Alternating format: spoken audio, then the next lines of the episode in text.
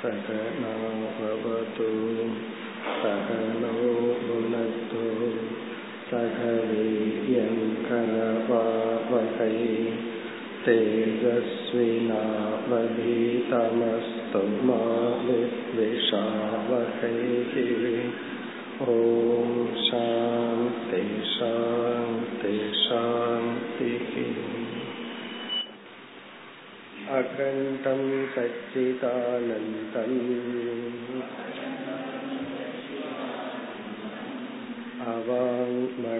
अवाङ्मनसगोचरम् आत्मानमखिलाधारम्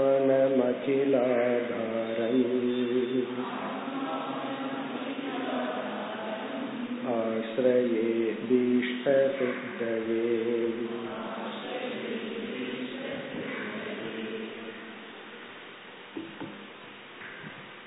ஐம்பத்தி இரண்டாவது பகுதி எண்பத்தி இரண்டாவது பக்கம் ஆவரண சக்தி தாவது अल्पोऽपि मेघः अनेकयोजनायतम्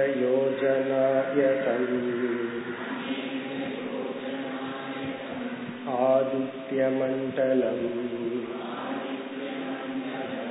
अवलोकयित्रे।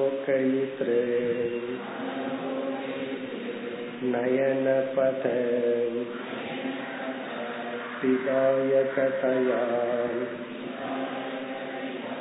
यथा आचातयतीव।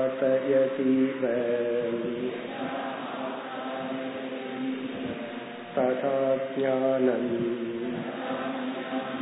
परिचिन्नमपि आत्मानम् अपरिचिन्नम् असंसारिणम् अवलोकयित्रे बुद्धिपिदायकतया आचार्यतीव तादृशं सामर्थ्यम् तदुक्तम् गणचन्नदृष्टिः गणचन्नमर्कम् यथा मन्यते निष्प्रपं चातिमूढः तथा बद्धवद्भाति यो मूढदृष्टेः स नित्योपलब्धि। स्वरूपोऽहमात्मा इति।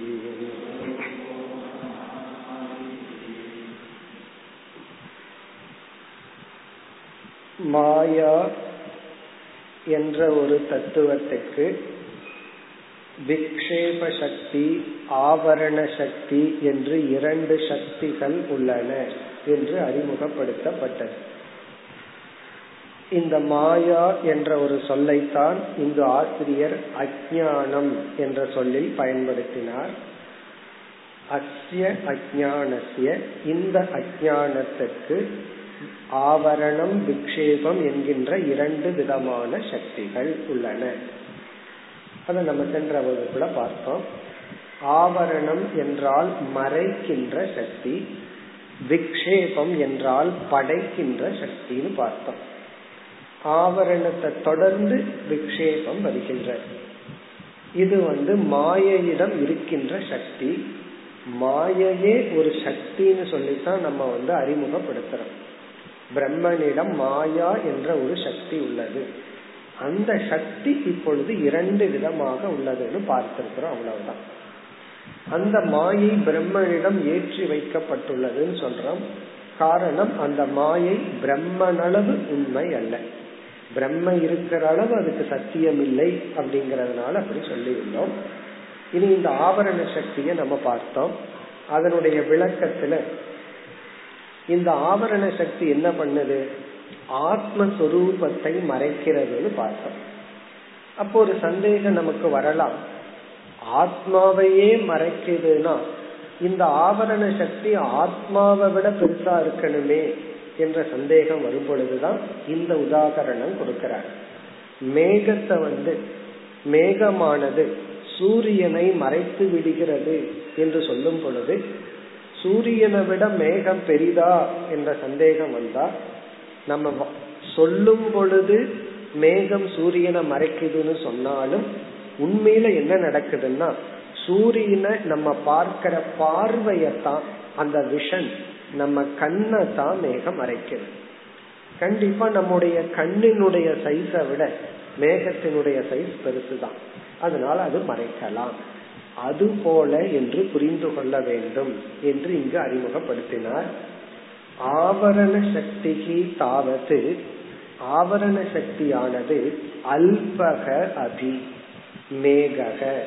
மேகமானது சிறிதாக இருந்த போதிலும் அநேக யோஜனாயதம் ரொம்ப தூரத்துல இருக்கிற ஆதித்ய மண்டலம் ஆதித்ய மண்டலம்னா அந்த சூரியனை அவலோக இத்ரு. அவலோக இத்ருனா பார்ப்பவனுடைய நயன பத. நயனம்னா பார்வை பதம்னா அந்த வழி. பார்ப்பவனுடைய பார்வை கோட்டை பிதாயக தயா மறைப்பதன் மூலமாக. பிதாயகம்னா மறைப்பதன் மூலமாக. யதா ஆச்சாதயதி எவ்விதம் சூரியனை மறைக்கின்றதோ ததா அவ்விதம். இது வரைக்கும் நம்ம சென்ற வகுப்புல பார்த்தோம். ததா இந்த எக்ஸாம்பிள் வரைக்கும் பார்த்து முடிச்சோம். இனி வந்து இது அப்படியே ஆத்ம விஷயத்துல கனெக்ட் பண்ற அது போல இப்படிப்பட்ட ஆத்மாவை இந்த ஆவரண சக்தி மறைக்கின்றது என்று நாம் சொல்லும் பொழுது உண்மையில் ஆத்மாவை மறைக்கவில்லை. ஆத்மாவை புரிந்து கொள்ள வேண்டிய நம்முடைய புத்தியை மறைக்கின்றது அப்படின்னு சொல்ல போறார். ஆத்மாவை அது மறைக்கல. ஆத்மாவை மறைக்குதுன்னு சொன்னாலும் உண்மையிலேயே ஆத்மாவை புரிஞ்சு கொள்ள போற நம்முடைய புத்தியை தான் இந்த ஆவரண சக்தி மறைக்கிறது என்று விளக்க போகிறார். இனி ஆத்மஸ்வரூபத்தை சொல்ற. எப்படி வந்து சூரியன் ரொம்ப தூரத்துல ரொம்ப பெருசா இருந்தாலும் மேகமானது அல்பமாக இருந்தாலும் சூரியனை மறைக்குதுன்னு சொல்றோமோ அதுபோல இப்படிப்பட்ட ஆத்மாவை இப்படிப்பட்ட அஜானம் மறைக்குதுன்னு சொல்றதுதான் சொல்லும் பொழுது நம்ம புத்திய மறைக்குதுன்னு அர்த்தம் என்று விளக்குகிறார். இனி படித்தால் பரிச்சின்னம் அபி. ததா அஜானம் பரிச்சின்னம் அபி. அதுபோல இந்த அஜானம் அதாவது மாயையிடம் இருக்கின்ற இந்த சக்தியானது ஆவரண சக்தியானது பரிச்சின்னம் அதி பரிச்சின்னம்னா லிமிட்டட் வரையறுக்கப்பட்ட போதிலும். ஆத்மா வந்து வரையறுக்கப்படாத தத்துவம். ஆனா இந்த அஜானம்ங்கிறது வரையறுக்கப்படுகின்ற தத்துவம். பரிச்சின்னம் அதி அது ஒரு வரைக்கருக்கு உட்பட்ட போதிலும் லிமிட்டட் பரிச்சின்னம்னா லிமிட்டட்னஸ் அது லிமிட்டடாக இருந்த போதிலும் ஆத்மானம் இந்த ஆத்மாவை இனி எப்படிப்பட்ட ஆத்மான்னு விளக்கிறாரு. அபரிச்சின்னம். ஆத்மாவினுடைய சொரூபம் என்ன? அபரிச்சின்னம். பரிச்சின்னத்துக்கு ஆப்போசிட் பரிச்சின்னம்னா வரையறுக்கப்படுவது. அபரிச்சின்னம்னா வரையறுக்கப்படாத. வரையறுக்கப்படாத எங்கும் உள்ள எல்லா காலத்திலும் உள்ள அபரிச்சின்னம். பிறகு அசம்சாரினம். அதே சமயத்துல அசம்சாரியாக இருக்கின்ற ஆத்மாவை. இந்த அஜானம் வந்து ஆத்மாவை சம்சாரியா மாற்றி விடவில்லை அதுவும் புரிஞ்சுக்கணும். இது போய் என்னமோ நல்லா இருந்ததை என்ன மாத்தி போட்டான்னு சொல்றோம்ல அவன் ஒழுங்காத்தான் இருந்தா இவன் போய் கெடுத்து மாத்திட்டான்னு சொல்றான் இனி நான் போய் ஏதாவது பண்ண அவனை மாத்தணும்னு நம்ம சொல்றோம்ல. அப்படியெல்லாம் இந்த அஜானம் போய் ஆத்மாவை மாற்றி விடவில்லை அசம்சாரினம். என்றுமே சம்சாரமற்றதாக இருக்கின்ற இந்த ஆத்மஸ்வரூபத்தை அவலோக இத்ரு இந்த இடத்துல அவலோக இத்ருனா பார்ப்பவன். பார்ப்பவன்கிறத நம்ம எப்படி புரிஞ்சு கொள்ள வேண்டும் புரிந்து கொள்ள இருக்கின்றவனுடைய ஆத்மாவை புரிஞ்சுக்க வேண்டியவனுடைய புத்தி பிதாயக தயா. அந்த புத்தியை மறைப்பதன் மூலமாக. இந்த அஜானம் என்ன பண்ணுதான்? நம்முடைய புத்தியை மறைத்து விடுகிறது. இந்த புத்தியை மறைப்பதன் மூலமாக யதா ஆச்சாதயதி இவ. அந்த புத்தியை மறைப்பதனால் ஆத்மாவையே மறைப்பது போல் நாம் சொல்கின்றோம். ஆச்சாதயதி ஆச்சாதயதி இவ. ஏன் இவன்னா ஆத்மாவையே மறைக்குதுன்னு நம்ம சொல்றதை போல. உதாகரணம் நமக்கு எளிமையா இருக்கு. அதனால இந்த கான்செப்டும் புரிஞ்சிடும். ஆத்மாவை ஆபரண சக்தி மறைக்குதுன்னா ஆத்மாவை மறைக்குதுன்னா ஆத்மாவினுடைய சொரூபத்தை மறைக்குது அப்படின்னு சொன்னா உண்மையிலேயே சொரூபத்தையோ ஆத்மாவையோ மறைக்கவில்லை. அதை புரிஞ்சுக்கிற புத்தியை தான் மறைக்கின்றது. தாதிருஷம் சாமர்த்தியம். தாதிருஷம்னா இப்படிப்பட்ட சாமர்த்தியம் சக்தியை உடையதுதான் ஆவரண சக்தி. ரொம்ப எளிமையா புரிஞ்சுக்கணும்னா ஆவரண சக்திங்கிறது மறைக்குது. நமக்கு இந்த சந்தேகம் வந்தால்தான் இவ்வளவு பெரிய விளக்கமே தேவைப்படுது. ஆத்மாவை மறைக்குதுன்னு சொன்ன உடனே நம்ம சரின்னு ஒத்துட்டோம்னா இந்த விளக்கமே தேவையில்லை. அது எப்படி மறைக்க முடியும் அப்படின்னு ஒரு சந்தேகம் வந்துட்டா அதுக்கு பதில் சொல்லி இந்த சக்தியை விளக்குகின்றார். பிறகு ஹஸ்தாமலகர் வந்து ஒரு ஸ்லோகத்துல ரொம்ப ஹஸ்தாமலகிங்கிற ஸ்லோகத்துல இந்த கருத்தை அழகா சொல்லி உள்ளார் உடனே அந்த ஸ்லோகத்தை கோட் பண்றார். கணச்சன்ன திருஷ்டிக்கு கணச்சன்ன மர்க்கம் யதா மன்யதே. சன்னம் அப்படின்னா மறைத்தல். கணச்சன்னம்னா மேகத்தினால் மறைக்கப்பட்ட திருஷ்டி பார்வையை உடையவன். இங்க திருஷ்டினா பார்வையை உடையவன். கணச்சன்ன திருஷ்டினா மேகத்தினால் மறைக்கப்பட்ட பார்வையை உடையவன். அவன் என்ன சொல்றான்? கணச்சன்னம் அர்க்கம். அர்க்கம்னா சூரியம். சூரியன் மறைக்கப்பட்டுள்ளது யதா என்று மன்னியதே ஒருவன் நினைப்பது போல. அதாவது மேகத்தினால் மறைக்கப்பட்ட பார்வையை உடையவன் சூரியன் மறைக்கப்பட்டுள்ளது என்று நினைப்பது போல. என்னைக்குமே இப்படித்தான் நம்ம சொல்லுவோம். என்னைக்குமே நம்ம இடத்துல பிளேம் எடுத்துக்கிறது இல்லை. எல்லாம் மத்தவங்க மேலதான் போடுறோம் அது போய் சூரியனை மறைக்குது. ஈவன் நடந்து போறோம் நம்ம கால் கல்லுல அடிபடுது. உடனே என்ன சொல்றோம்? கண்ணு தட்டி விட்டுடுச்சு அப்படின்னு சொல்றோம் அது வந்தாலுமே தட்டி விட்டுச்சு? நம்ம போய் அதை அடிச்சோம் அப்போ நம்மளுடைய பழக்கத்துல இப்படி நம்ம சொல்றோம். அதே போலதான் சூரியனை மறைச்சிடுது என்று சொல்வது போல இனி இந்த புத்திசாலிய யார்? அதிமூடக. பிறகு என்ன சொல்றான்? சூரியன் விளங்கவில்லை நிஷ்பிரபம். நிஷ்பிரபம்னா சூரியன் விளங்கவில்லை என்று அதிமூடக மன்யதே. மன்யதேன்னு நினைக்கின்றான். அதிமூடக. மூடன்னு சொன்னாவே மூடன். அதிமூடன கொஞ்சம் எக்ஸ்ட்ரா மூடனா இருப்பவன் அப்படி நினைக்கின்றான். சிலதெல்லாம் நம்ம வாயில சொல்றதுல தப்பு இல்லை நம்ம ரொம்ப புத்திசாலியா இருக்கணும்னு கரெக்டா பேசணும்னு அவசியம் இல்லை. சமுதாயத்துல இப்படிப்பட்ட பேச்சு இருக்கோ அப்படி பேசிக்கலாம்.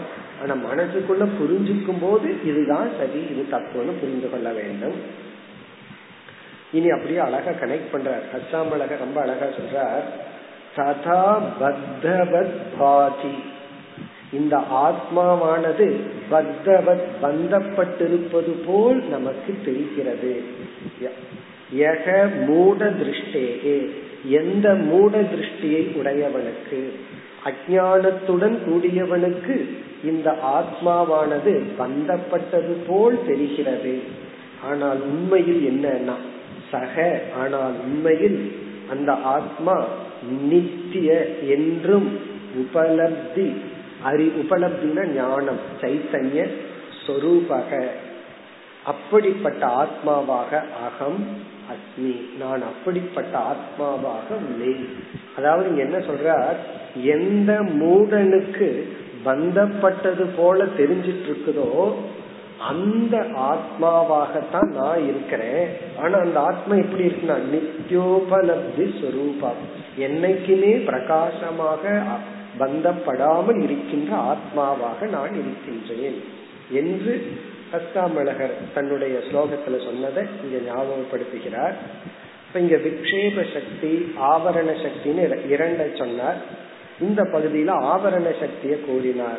இனி அடுத்த பகுதியில விக்ஷேப சக்தியை விளக்குறார் விக்ஷேப சக்தினா என்ன அதை கூறுகின்றார் ஐம்பத்தி மூன்றாவது பகுதி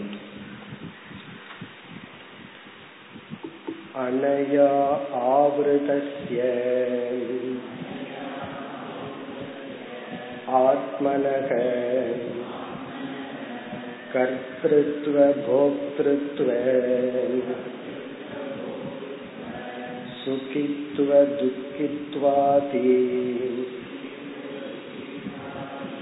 संसार सम्भावना अपि भवति यथा स्व अज्ञानेन आवृतायाम् रज्ज्वाम् सर्पत्वसम्भावना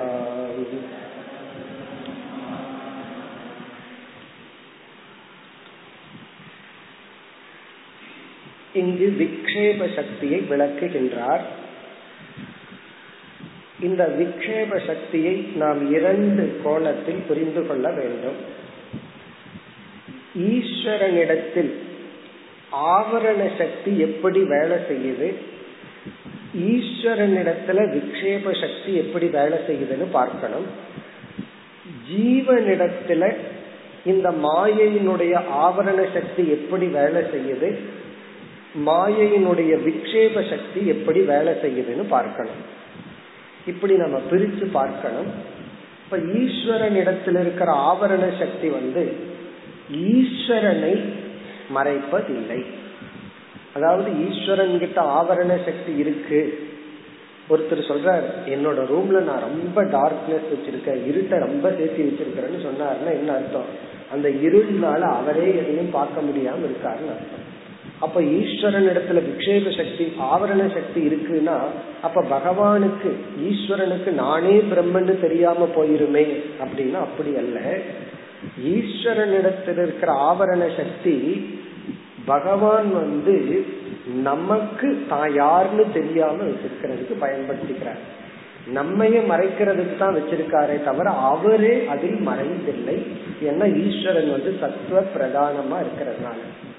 இப்ப ஈஸ்வரன் கிட்ட மாயை வந்து சத்துவ பிரதானமா இருக்கிறதுனால அந்த மாயையினுடைய ஆபரண சக்தி ஈஸ்வரனை பந்தப்படுத்துவதில்லை. நம்ம கிட்ட இருக்கிற மாயை வந்து மனித சத்துவமா இருக்கிறதுனால சத்துவம் குறைஞ்சிருக்கிறதுனால அந்த மாயை ஜீவனிடத்துல வரும்போது நம்மை பந்தப்படுத்துகிறது. இதுக்கு ஒரு ஃபேமஸ் எக்ஸாம்பிள் வந்து சொல்வார்கள். ஒரு மினிஸ்டர் இருக்கார். அவருக்கு பாதுகாப்பு கொடுக்கறதுக்கு ஒரு நாலு போலீஸ் இருக்காங்க சுத்தி. இப்ப இந்த நாலு போலீஸ் இருந்ததுன்னா அந்த மினிஸ்டருக்கு ரொம்ப பெருமை.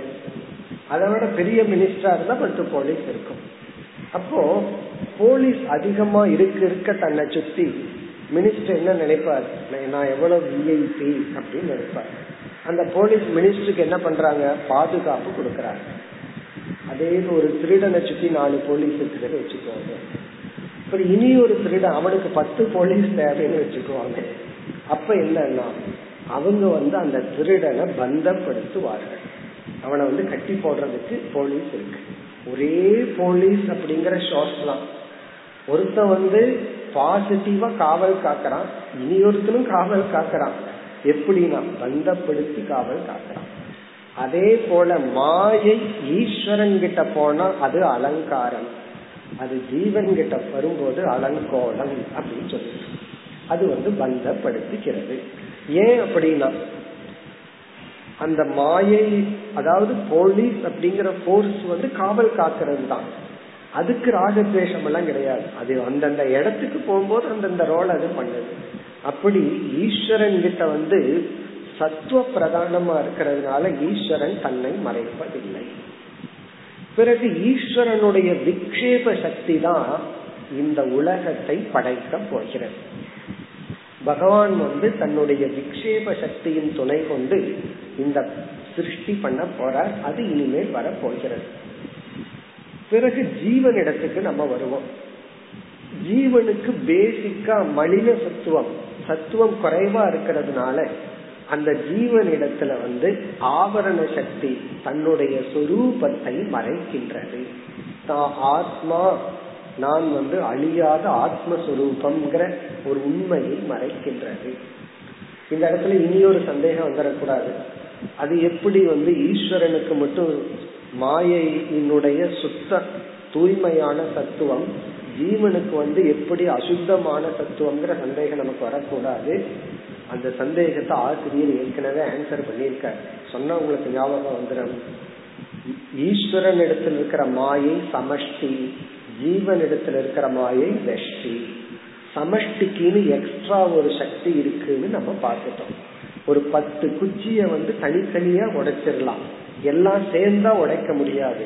சேர்ந்த உடனே ஒரு புதிய சக்தி வந்துடுது. விளக்க முடியாது. அப்படி சமஷ்டியா மாயை ஈஸ்வரன் கிட்ட இருக்கிறதுனால ஈஸ்வரனுக்கு எக்ஸ்ட்ரா பவர் அது வெஷ்டியா இண்டிவிஜுவலா தனிப்பட்டு வரும் பொழுது ஜீவனுக்கு வந்து பலகீனம் ஆகியுள்ளது இப்ப இந்த இடத்துல நமக்கு புரிஞ்சுக்கிறதுக்காக என்ன சொல்ற? ஆசிரியர் வந்து ஈஸ்வரன் ஜீவன் பிரிக்காம இந்த ஆவரணம் விக்ஷேபம்ங்கிற கான்செப்ட புரிய வைக்கிறதுக்காக இந்த இடத்துல ஜீவனிடத்தில் இருக்கிற விக்ஷேப சக்திய சொல்லி விளக்கிறார். இந்த பகுதி வந்து இந்த விக்ஷேபம் ஆவரணம்னா என்னங்கிறத விளக்க வருவதற்காகத்தான். ஆகவே உடனே ஆசிரியர் என்ன பண்ற இந்த விக்ஷேப சக்தியை புரிய வைக்கிறதுக்கு விளக்கம் கொடுக்கிறார். அப்படி விளக்கம் கொடுக்கும் போது அவர் எடுத்துக்கொள்கின்ற எக்ஸாம்பிள் வந்து உதாகரணம் வந்து கயிறு பாம்பை தான் இந்த பகுதியில் எடுத்துக்கிறார். இப்ப கயிறு இருக்கு அதுல முதல்ல ஆவரண சக்தி வேலை பண்ணுது. என்ன பண்ணுதுன்னா சாமான்யமாக கயிற்றின் சொரூபத்தை மறைக்கின்றது. சாமான்யமா மறைக்குதுன்னா அது வந்து என்னமோ அங்க இருக்குன்னு தெரியுது. ஆனா ஸ்பெசிபிக்கா விசேஷமா என்ன இருக்குன்னு நமக்கு தெரியல. ஒண்ணுமே தெரியல முழுமையா தெரியல அப்படின்னா நம்மனால ஒரு தப்பும் பண்ண முடியாது. கயிற்ற பார்க்கிறோம். சாமானிய ஞானம் தான் நமக்கு ஏற்பட்டுள்ளது விசேஷ ஞானம் ஏற்படல. விசேஷ ஞானம்னா முழுமையான கயிற்ற பற்றி ஞானம் ஏற்படல. அஸ்தித்வ ஞானம் மட்டும். என்னமோ ஒண்ணு அந்த மாதிரி இருக்கு. இந்த வேலையை பண்றது யாருன்னா ஆவரண சக்தி.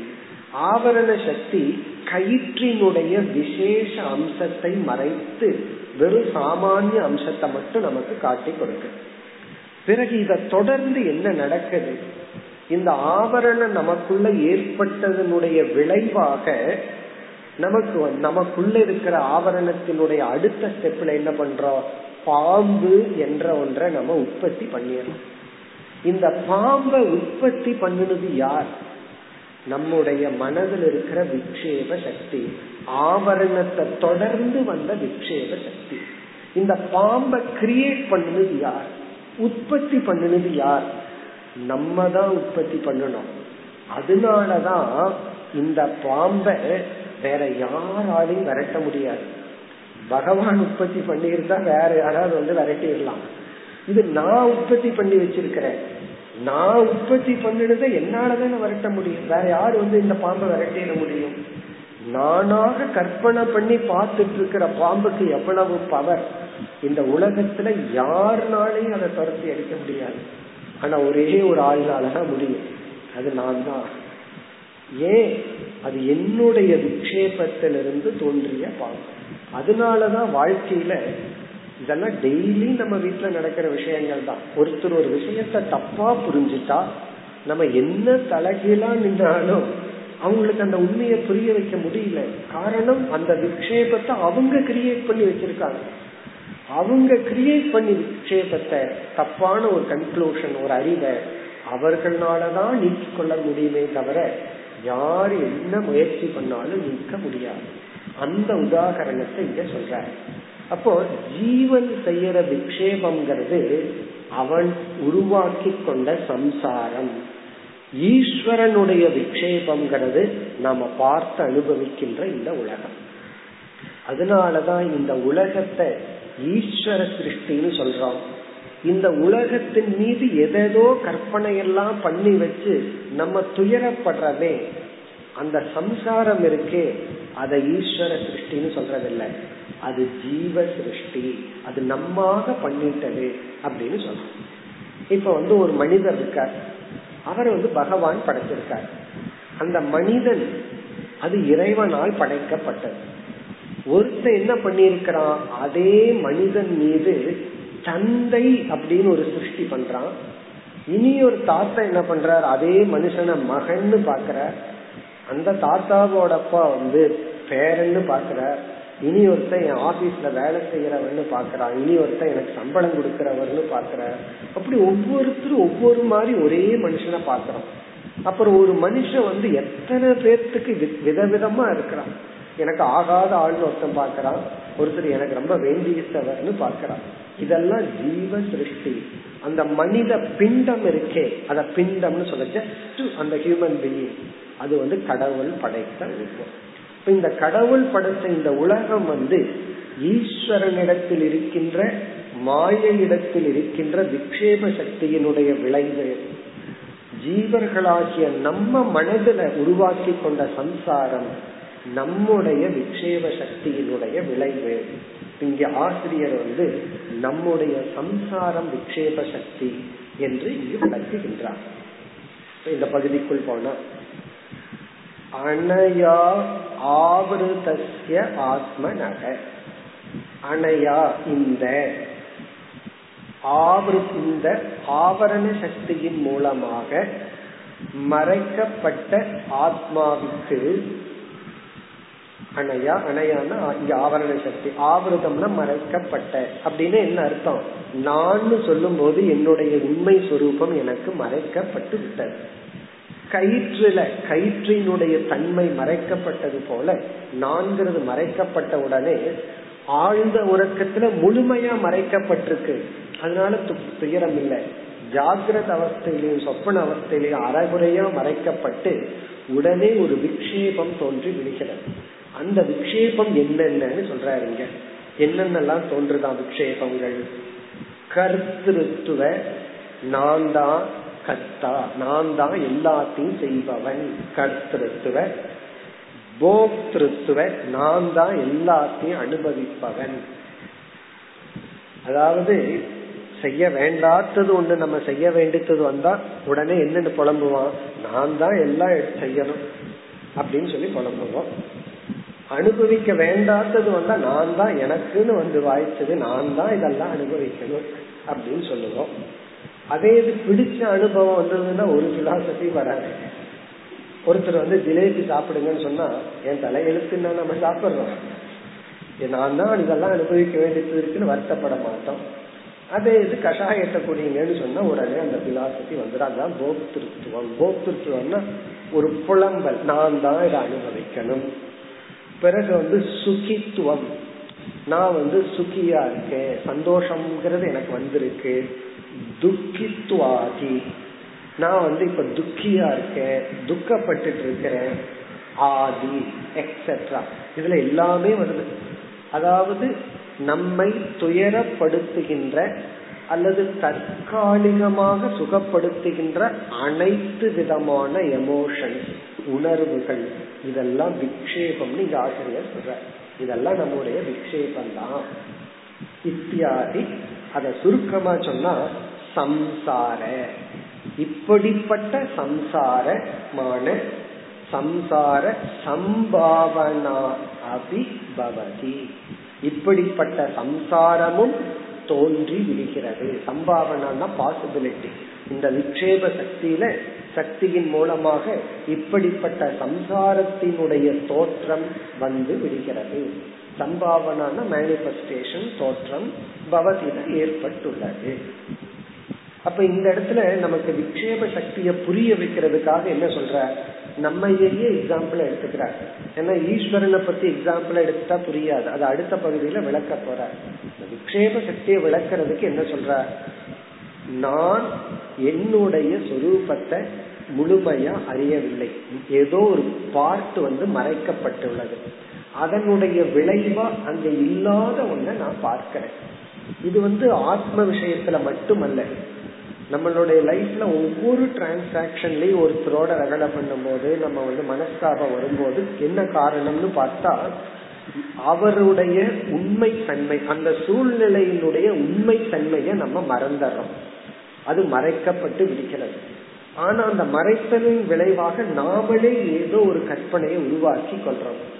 ஒரு ஜட்ஜ்மெண்ட் ஏதாவது ஒரு முடிவை உருவாக்கி படுறோம் அது விக்ஷேபம். வெறும் மறைக்கப்பட்டு மட்டும் இருந்து பேசாம இருந்துட்டா ஒரு ப்ராப்ளம் இல்லை. மறைக்கப்பட்டதுக்கு மேல ஏதோ ஒன்றை நம்ம உருவாக்குறோம். இப்ப வந்து ஒருத்தர் நம்ம கிட்ட ஏதோ ஒரு விஷயத்துக்கு இப்ப கேள்வி கேட்கிறோம் பதிலே சொல்லல. பதில் சொல்லலன்னு பேசாம விட்டுட்டா நல்லது. அவர் பதில் ஏன் சொல்லல? என்ன மனநிலையில அவர் பதில் பேசாம இருக்காருங்கிறது நமக்கு மறைக்கப்பட்டு விட்டது. நம்ம மேல இருக்கிற மரியாதையினால சம்டைம் பேசாம இருப்பார். அதெல்லாம் மறைக்கப்பட்டு விட்டது. உடனே நம்ம ஒரு விக்ஷேபத்தை கிரியேட் பண்றோம். அதை புரிஞ்சுக்காம. ஆக்சுவலி நம்ம மேல இருக்கிற அதிக மரியாதையினால பேசாம இருக்கார். அல்லது ஒருத்தர் மேல இருக்கிற அதிக அன்புனால அவருடைய தப்ப நம்ம கரெக்ட் பண்றோம். உடனே நம்ம என்ன புரிஞ்சுக்கிறோம்? அவர் என்ன ரெஸ்பெக்ட் பண்ணல கேட்ட கேள்விக்கு பதில் சொல்லல. இது இது என்னன்னா இதுதான் விக்ஷேபம். நம்மளாக செய்து கொண்ட ஒரு கற்பனை. இது விக்ஷேபம். அதத்தான் இங்க சொன்னார். சுகித்துவ கர்த்திருத்துவ போக்திருத்துவ சுகித்துவ இதே போல பொறாமப்படுறது கோபப்படுறது இதெல்லாமே சம்சாரம். இதெல்லாம் விக்ஷேப சக்தின்னு சொல்றாரு. அப்ப ஜீவனிடத்தில் இருக்கிற விக்ஷேபம்ங்கிறது நம்ம கிரியேட் பண்ண சம்சாரம்.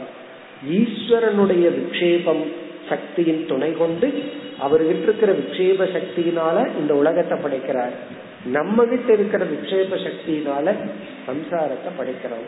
அதனாலதான் சம்சாரம் போகணும்னா உலகம் போகணும்னு சொல்லக்கூடாது. காரணம் என்ன? உலகம் பகவான் படைச்சது. அது போனா என்ன? இருந்தா என்ன? நான் படைச்சது என்னன்னா என்னுடைய விக்ஷேபங்கள். அதை நீக்கணும். இப்ப விக்ஷேபம் போகணும் அப்படின்னா அந்த விக்ஷேபத்துக்கு மூல காரணமா ஆவரணம் போகணும். ஆவணம் போகணும்னா அஜானம் போகணும். அஜானம் போகணும்னா ஞானம் வரணும். ஞானம் வரணும்னா ஞானத்துக்கு தகுதி வரணும் இப்படியே வேதாந்தா அப்படியே லிங்க் ஆயிட்டே போகும். அப்படி இங்க இத கூறி இனி எக்ஸாம்பிளுக்கு வர்றார். யதா எவ்விதம்? சுவ அஜானேன ஆவிருதாயாம் ரஜௌ அஜானேன அறியாமையினால் சுவ அஜானேன தன்னிடத்தில் உள்ள அஜானத்தினால் ஆவிருதாயாம் மறைக்கப்பட்ட ரஜ்ஜுவாம் கயிற்றில் ரஜ்ஜு அப்படின்னா கயிறு. இங்க அஜானத்துக்கு ரெண்டு சக்தி இருக்கே. அதுல ஒரு சக்திய சொல்றார் ஆவரண ஆவருதாயாம் மறைக்கப்பட்ட ரஜ்ஜுவாம் கயிற்றில் அதாவது எந்த இடத்துல ஆவரண சக்தி வேலை செஞ்சிருக்குதோ அந்த இடத்துலதான் விக்ஷேப சக்தி வேலை செய்யும்.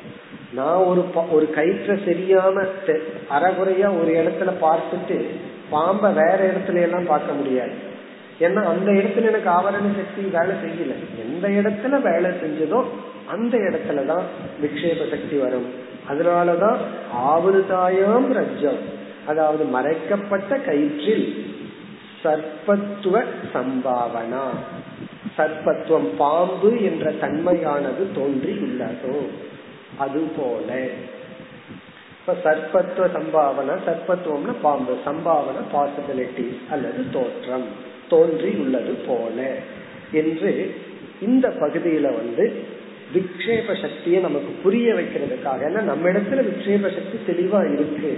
அதை புரிய வைக்கிறதுக்காக கூறி இனி அடுத்ததுதான் ஈஸ்வரனிடத்தில் இருக்கிற விக்ஷேப சக்திக்கு வர இப்ப ஈஸ்வரனிடத்தில் இருக்கிற விக்ஷேப சக்தி என்ன பண்ணுது? ஈஸ்வரன் இடத்துல இருக்கிற ஆவரண சக்தி என்ன பண்ணுது? இத சொல்ல வர விரும்புற இனி அடுத்த பகுதியில மேல் மேலும் விக்ஷேப சக்தியையே விளக்க போற அது யாரிடத்தில் இருக்கிற விக்ஷேப சக்தி? ஈஸ்வரன் இடத்துல இருக்கிற விக்ஷேப சக்தியை விளக்கிறார். அடுத்த பகுதி ஐம்பத்தி நான்கு.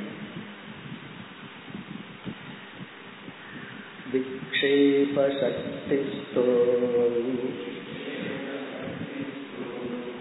यथा रज्ज्वज्ञानम् स्व आवृतरज्जौ स्वशक्त्या सर्पादिकम् उद्भावयति एवम् अज्ञानमति स्व आवृतात्मनि स्वशक्त्या आकाशादिप्रपञ्चम् उद्भावयति तादृशं सामर्थ्यम् तदुक्तं विक्षेपशक्तिः लिङ्गादिब्रह्माण्डम् जगत्सृजेत् इति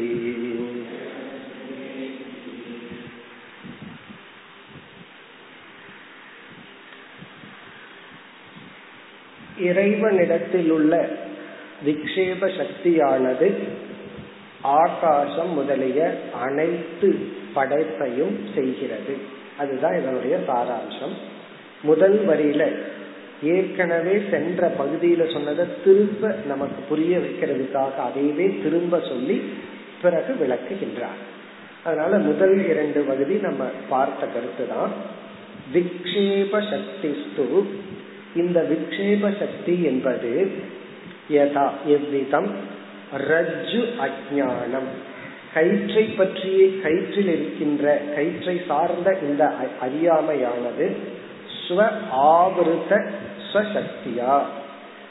ஸ்வ ஆவருத்த ரஜ்ஜவ் ஸ்வன தன்னை தன்னை மறைத்த இந்த கயிற்றில் ஸ்வசக்தியா அந்த தன்னிடத்தில் உள்ள இந்த சக்தியினாலேயே சர்வாதிகம் உத்பாவயதி. சர்ப்பம் முதலிய பாம்பு முதலியவைகளை தோற்றி வைக்கின்றன. இந்த ஆதி பதத்துல என்ன வேணாலும் நினைக்கலாம். ஒரு கயிறு இருக்கு. அதை நம்ம வந்து பாம்புன்னு தப்பா நினைச்சுக்கலாம். அல்லது மாலை அப்படின்னு நினைச்சுக்கலாம். இந்த கழுத்துல போட்ட மாலை எடுத்து போட்டா அது பாம்பு மாதிரி இருக்கு அப்படி நினைக்கலாம். அல்லது பூ சித்திரம் அப்படின்னு சொல்லுவாங்க. அப்படி ஒரு தப்பு பண்ணலாம்.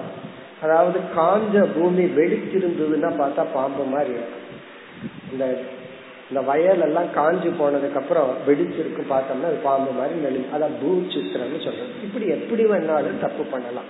இது போன்ற அது இல்லாத இடத்தில் அதை பார்க்கின்ற விக்ஷேபம் வருவது போல. என்ன இதெல்லாம் நம்ம அனுபவத்தில் இருக்கு. அதனால அதை ஒரு எக்ஸாம்பிளா சொல்லி இனி வருகின்றார். ஏவம் அஜானம் அபி அது போல அஜானமும் ஸ்வ ஆவிருத்த ஆத்மனி. அதாவது அனைத்து ஜீவர்களையும் மறைக்கப்பட்டுள்ள அந்த ஆத்மாவில் அந்த ஆத்மாவே சமஷ்டியா இருந்தா பிரம்மன். அந்த ஆத்மாவின் இடத்தில் ஸ்வசக்தியா தன்னுடைய சக்தியின் மூலமாக ஆகாஷாதி பிரபஞ்சம் உத்பாவயதி. ஆகாசத்தில் ஆரம்பித்து அனைத்து உலகத்தையும் தோற்றி வைக்கின்றது. இந்த உலகத்தையே படைக்கின்றது.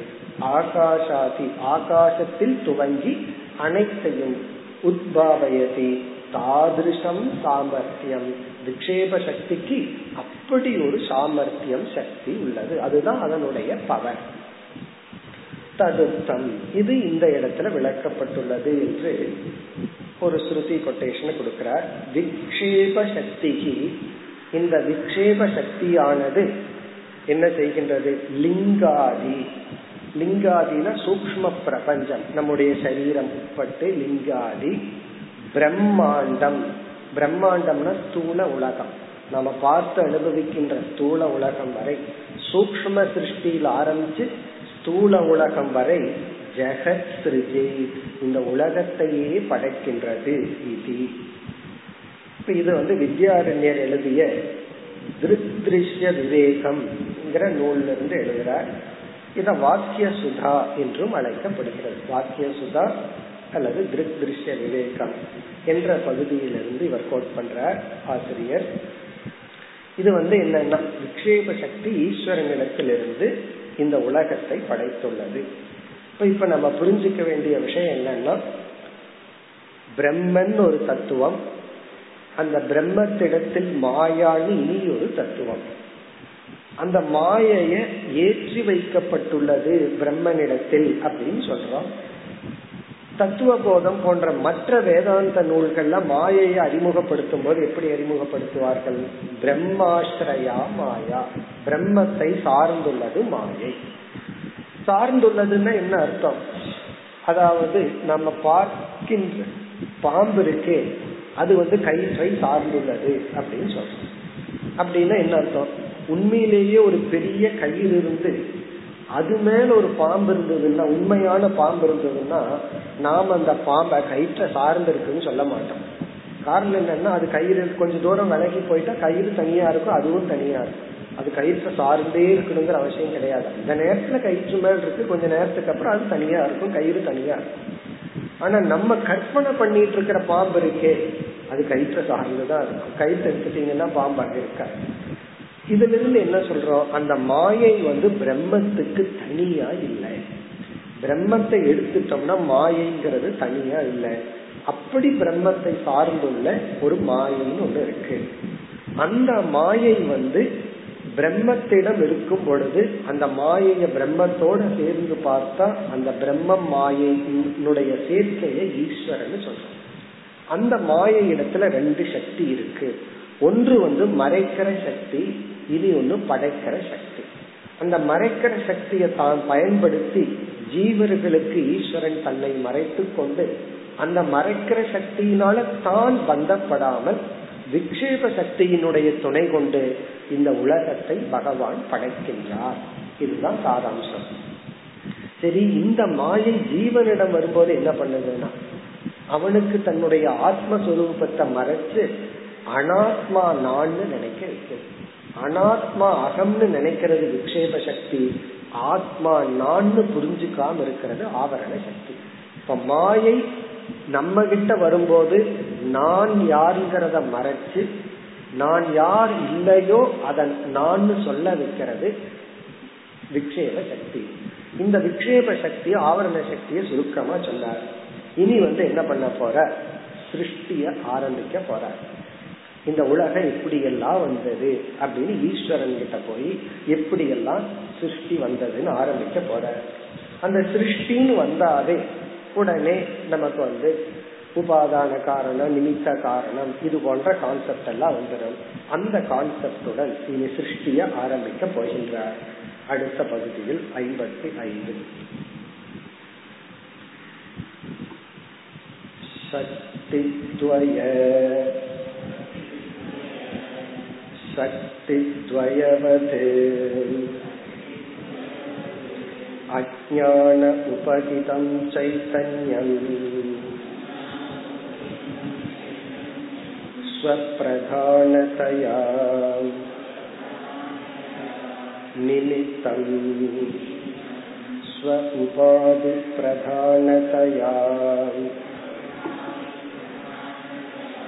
उपादानं च भवति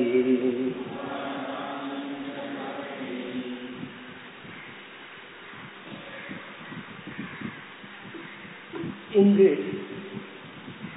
எந்த ஒரு படைப்புக்கும் இதெல்லாம் நம்ம ஏற்கனவே வேதாந்தம் எல்லாம் நல்லா படிச்சிருந்தா நல்லா நமக்கு தெரியும் எந்த ஒரு படைப்புக்கும் இரண்டு விதமான காரணங்களை நம்ம சொல்லி ஆகணும் எனி கிரியேஷன் எந்த ஒரு சிருஷ்டி சிருஷ்டின்னு சொன்னா எனி ப்ராடக்ட் ஒரு ப்ராடக்ட நம்ம கிரியேட் பண்றோம் அப்படின்னு சொன்னா அதுக்கு ரெண்ட சொல்லி ஆகணும். ஒன்று வந்து மெட்டீரியல் எந்த பொருளிடமிருந்து இது உருவாக்கப்பட்டுள்ளது. அடுத்தது வந்து மேக்கர் யார் இதை உருவாக்கினார்கள்? நம்ம கடையில போனாலுமே ரெண்ட பார்ப்போம். இது எதுல பண்ணுனதுன்னு பார்ப்போம். கடைசியில கம்பெனியை பார்ப்போம். எந்த கம்பெனி? லோக்கல் கம்பெனியா அல்லது ஐஎஸ்ஐ போட்ட நல்ல கம்பெனியான்னு பார்ப்போம். அப்ப நம்ம அறியாமல் ஒரு ப்ராடக்ட்னு எடுத்துட்டா அதுல நம்மளுடைய அட்டென்ஷன் ரெண்டு இடத்துல போகும். இது வந்து இதனுடைய மெட்டீரியல் பொருள் என்ன? இது எதிலிருந்து உருவாக்கப்பட்டது? எனி கிரியேஷன் ஏதாவது ஒரு படைப்பு கடையில நம்ம போய் பார்க்கிற ஒவ்வொரு ஆப்ஜெக்டுமே அதான் பார்ப்போம். பிறகு அடுத்தது வந்து யார் உருவாக்கினார்கள்? இந்த யார் உருவாக்கினார்கள் அவங்கள நிமித்த காரணம்னு சொல்றோம். அவர் நிமித்தமா இது உருவாச்சு. ஏன்னா உருவாக்கியவர் வந்து அந்த கடையில் இருக்க மாட்டார். அவர் கம்பெனியில உட்கார்ந்துட்டு இருப்பார். பிறகு வந்து எந்த பொருளிலிருந்து உருவாக்கப்பட்டதோ அத உபாதான காரணம் மெட்டீரியல் காஸ் அப்படின்னு சொல்றோம். இப்ப எந்த ஒரு படைப்புக்குமே ஒரு கிரியேஷன் இது படைக்கப்பட்டதுன்னு சொன்னா உடனே ரெண்டு காரணம் சொல்லி ஆகணும் ஒன்று அதனுடைய மெட்டீரியல் எதிலிருந்து வந்தது எந்த பொருளிலிருந்து வந்தது? இரண்டாவது யார் நிமித்தமாக வந்தது? அதுவாக வந்துட முடியாது. அது யாராவது ஒரு அறிவுடையவன் அதை பண்ணணும். இப்படி பார்க்கையில உபாதான காரணம் ஜடமா இருக்கலாம். தப்பே கிடையாது. ஏன்னா அது மெட்டீரியல் பொருள் தான் அது ஜடமா இருந்தா தான் முடியும். பிறகு நிமித்த காரணம் ஜடமா இருக்க முடியாது. உணர்வுடைய அறிவுடையவன் தான் ஜடமான பொருளை எடுத்து அதை வந்து உருவாக்குகின்றார் நம்ம வந்து ஒரு களிமண்ணா பாக்கிறோம் காலையில ஒரு ஒரு வேதாந்த நூல்ல ஆசிரியர் இப்படி சொல்றார். ஒரு காலையில போறாராம் களிமண் குமிஞ்சு கிடக்குதான் திரும்பி வர்றாராம் அந்த இடத்துல புறா பானைகளா இருக்கா. அப்ப இவர் ஒரு கேள்வி கேட்கிறார்.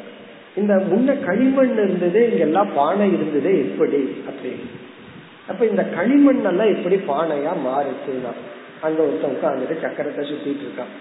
அவன் அவன் தான் இவைகளை எல்லாம் மாற்றினான். அப்ப அந்த களிமண் வந்து பானைகளுக்கு உபாதான காரணம். அந்த பானை வருவதற்கு அந்த குயவன் வந்து நிமித்த காரணம். இது எல்லா விஷயத்திலையும் விதிவிலக்கு இல்லாம இருக்கிறதுனால அடுத்த கேள்வி வருது நாம பார்த்து அனுபவிக்கின்ற இந்த அனைத்து உலகத்திற்கும் யார் காரணம்? அப்படி யார் காரணம்னு சொல்லும் பொழுதே நம்மளே பிரிச்சு கேட்டணும் நிமித்த காரணம் எது உபாதான காரணம் எது? நம்ம பார்த்து இங்க அனுபவிக்கிற இந்த பிரபஞ்சத்துக்கு நிமித்த காரணம் என்ன உபாதான காரணம் என்ன? இந்த இடத்துலதான் வேதாந்தமே ஆரம்பிக்கும் அதாவது ஒரு பாமரங்கிட்ட போய் ஒண்ணுமே படிக்காத கிராமத்துல போய் இந்த உலகத்தை யாரு படைச்சாருன்னா உடனே என்ன சொல்லுவாங்க மேல கை காமிச்சு ஈஸ்வரன் தான். எல்லாம் பண்ணா படைச்சான்னு சொல்லுவாங்க இது யாருக்குமே தெரியாதது இல்லை கடவுளை நம்பாதவனும் கூட என்ன சொல்லுவான் தெரியுமா? கடவுள் படைச்சான்னு இவன் சொல்லிட்டு இருக்கான்னு சொல்லுவான். அதே சொல்லுவான் இப்ப எல்லாருமே இந்த உலகத்தை பகவான் படைச்சார். இதுல வந்து இத தெரிஞ்சுக்கிறதுக்கு யாருக்கு எந்த அறிவும் தேவையில்லை நம்ம ஏரியாவும் சொல்லிடலாம். அது வேதாந்தம் அங்க கிடையாது என்ன சொல்றோம். என்னைக்கு வந்து இந்த உலகம் படைக்கப்பட்டுள்ளது என்றால் எந்த ஒரு படைப்புக்கும் இரண்டு காரணங்கள் தேவை. காரணம் இறைவன் சொல்லிட்டு இருக்கிற வரைக்கும் ப்ராப்ளமே இல்லை. இரண்டு காரணங்கள் தேவை. அதுல இரண்டு காரணத்துல இறைவன காரணம்னு சொன்னா இறைவன் எந்த காரணம்? இப்படி கேள்வி கேட்கும் போதுதான் வேதாந்தத்துக்குள்ள வர்றோம் இதுலதான் நம்ம வந்து படிப்படியா பல பதில்கள் இருக்கு. ஒரு குழந்தை கேட்கும் போது அதுக்கு தகுந்த பதில் சொல்லுவோம். பிறகு வந்து உண்மையிலேயே ஒரு முமுட்சு கேட்கும் போது புரிஞ்சு கொள்ளக்கூடியவன் கேட்கும் போது அதுக்கு தகுந்த பதில் இருக்கு.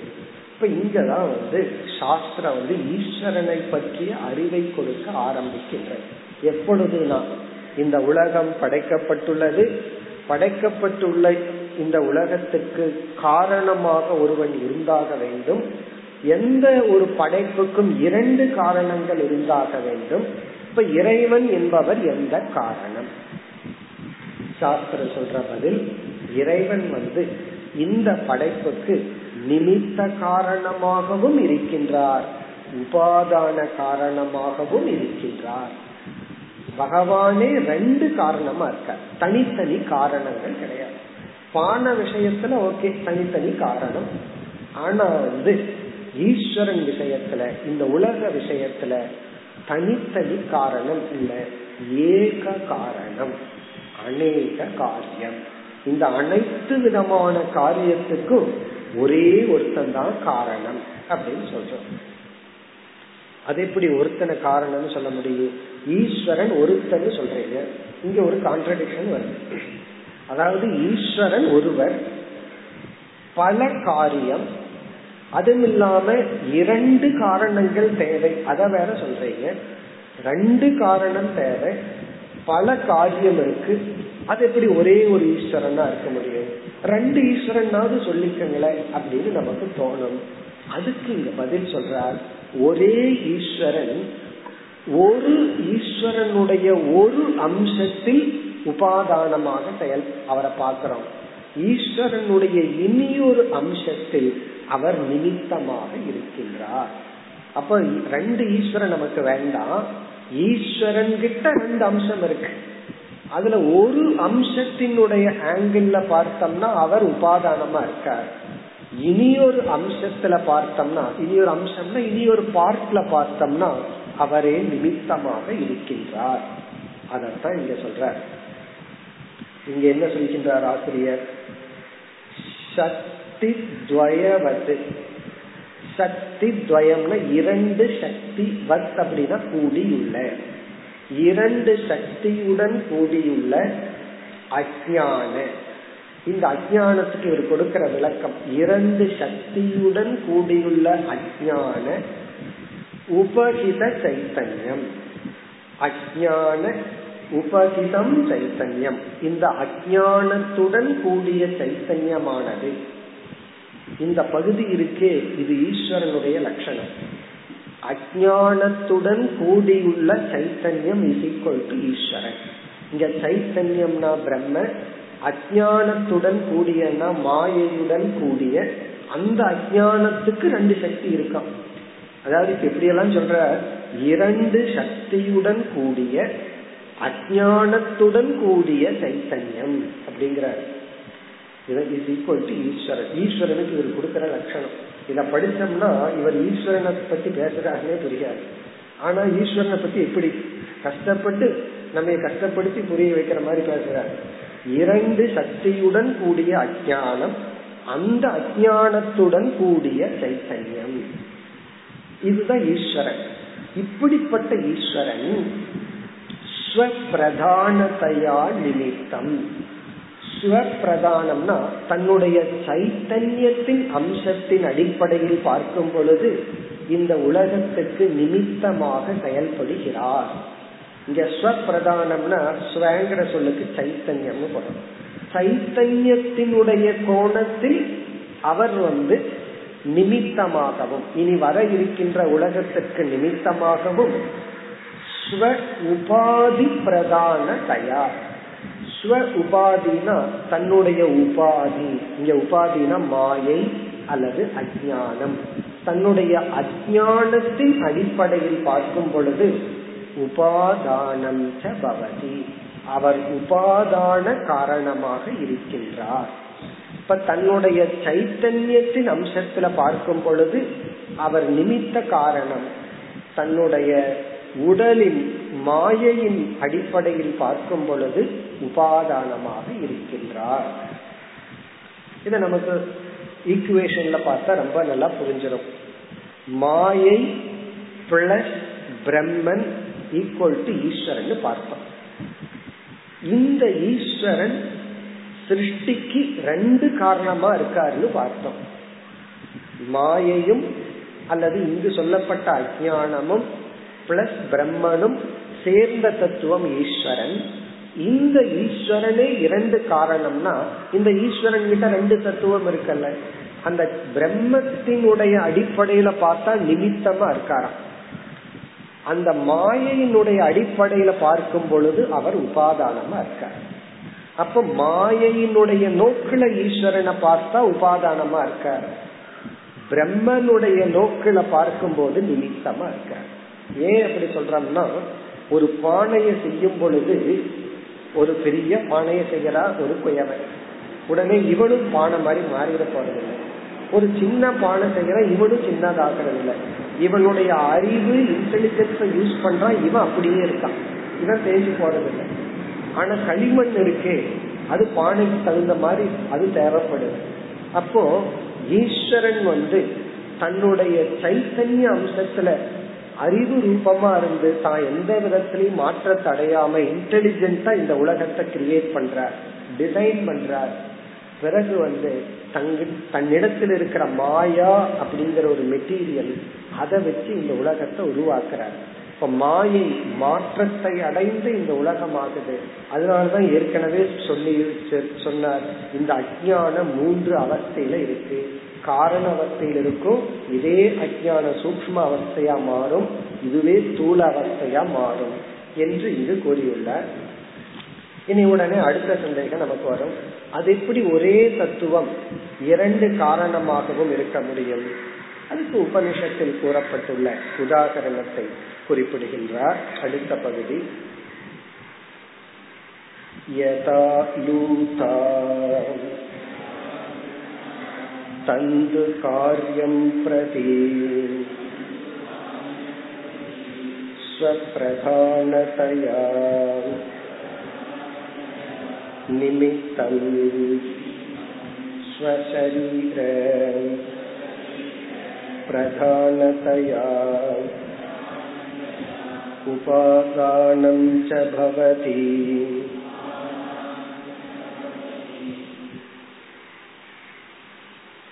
உபனிஷத்துக்களில் கூறப்பட்ட உதாகரணம் யதா எவ்விதம் லூதா லூதா ஊர்ணநாபி என்று முந்தகோபனிஷத்துல சொல்லப்பட்டது இங்கு லூதா என்றால் சிலந்தி பூச்சி லூதா சிலந்தியானது தந்து காரியம் பிரதி. தன்னிடமிருந்து தோன்றிய அந்த சிலந்தி வலை என்கின்ற காரியத்திற்காக காரியத்திற்கு தந்துனா சிலந்தி பூச்சியிலிருந்து உருவான அந்த வலை நெட் அத காரியம் அந்த ஒரு ப்ராடக்டின் அடிப்படையில் பிரதானதையா நிமித்தம். தன்னுடைய இன்டெலிஜென்ட் அறிவின் அடிப்படையில அந்த சிலந்தியை நிமித்த காரணம் ஆகிறது அவ்வளவு இன்டெலிஜென்டா யாருனால அந்த மாதிரி பண்ண முடியும்? அந்த சிலந்தி பூச்சி அந்த கூடு எவ்வளவு இன்டெலிஜென்டா கட்டது? அப்போ அது எப்படி எல்லாம் கட்டணும்? ஒரு பில்டிங் கட்டும் போது எங்கெல்லாம் ஸ்ட்ராங்கா இருக்கணும்? எந்த இடத்துல பீம் கொடுக்கணும்னு எல்லாம் என்ஜினியர் சொல்றது போல இந்த வலைக்கு எந்த இடத்துல எவ்வளவு ஸ்ட்ரென்த் கொடுக்கணும்னு இன்டெலிஜென்டா கட்டினது யாருன்னா? தன்னுடைய இன்டெலிஜென்ஸின் அடிப்படையில அதே சிலந்தி பூச்சி நிமித்தம் ஸ்வசரீர பிரதான தயா. தன்னுடைய உடலின் அடிப்படையில் உபாதானம் பவதி. அந்த கை அந்த நூலுக்கு அதுவே உபாதான காரணமாகவும் உள்ளது. அப்ப இந்த இடத்துல படைக்கப்பட்டது சிலந்தி வலை. இந்த வலைக்கு வந்து ஒரே ஒரு தத்துவம் தான் நிமித்தமாம் இருக்கு உபாதானமா இருக்கு.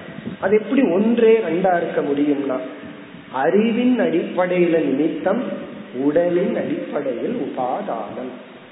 தன்னுடைய பாடியிலிருந்து தான் அந்த நூல் வருது அதன் அடிப்படையில உபாதானம். பிறகு நிமித்தம் என்னன்னா தன்னுடைய இன்டெலிஜென்ஸ் தன்னுடைய அறிவின் அடிப்படையில் நிமித்தம். ஒரு சிலந்தி பூச்சி வந்து இரண்டு காரணமா இருக்க முடியும்னா ஈஸ்வரனால ஏன் இருக்க முடியாது?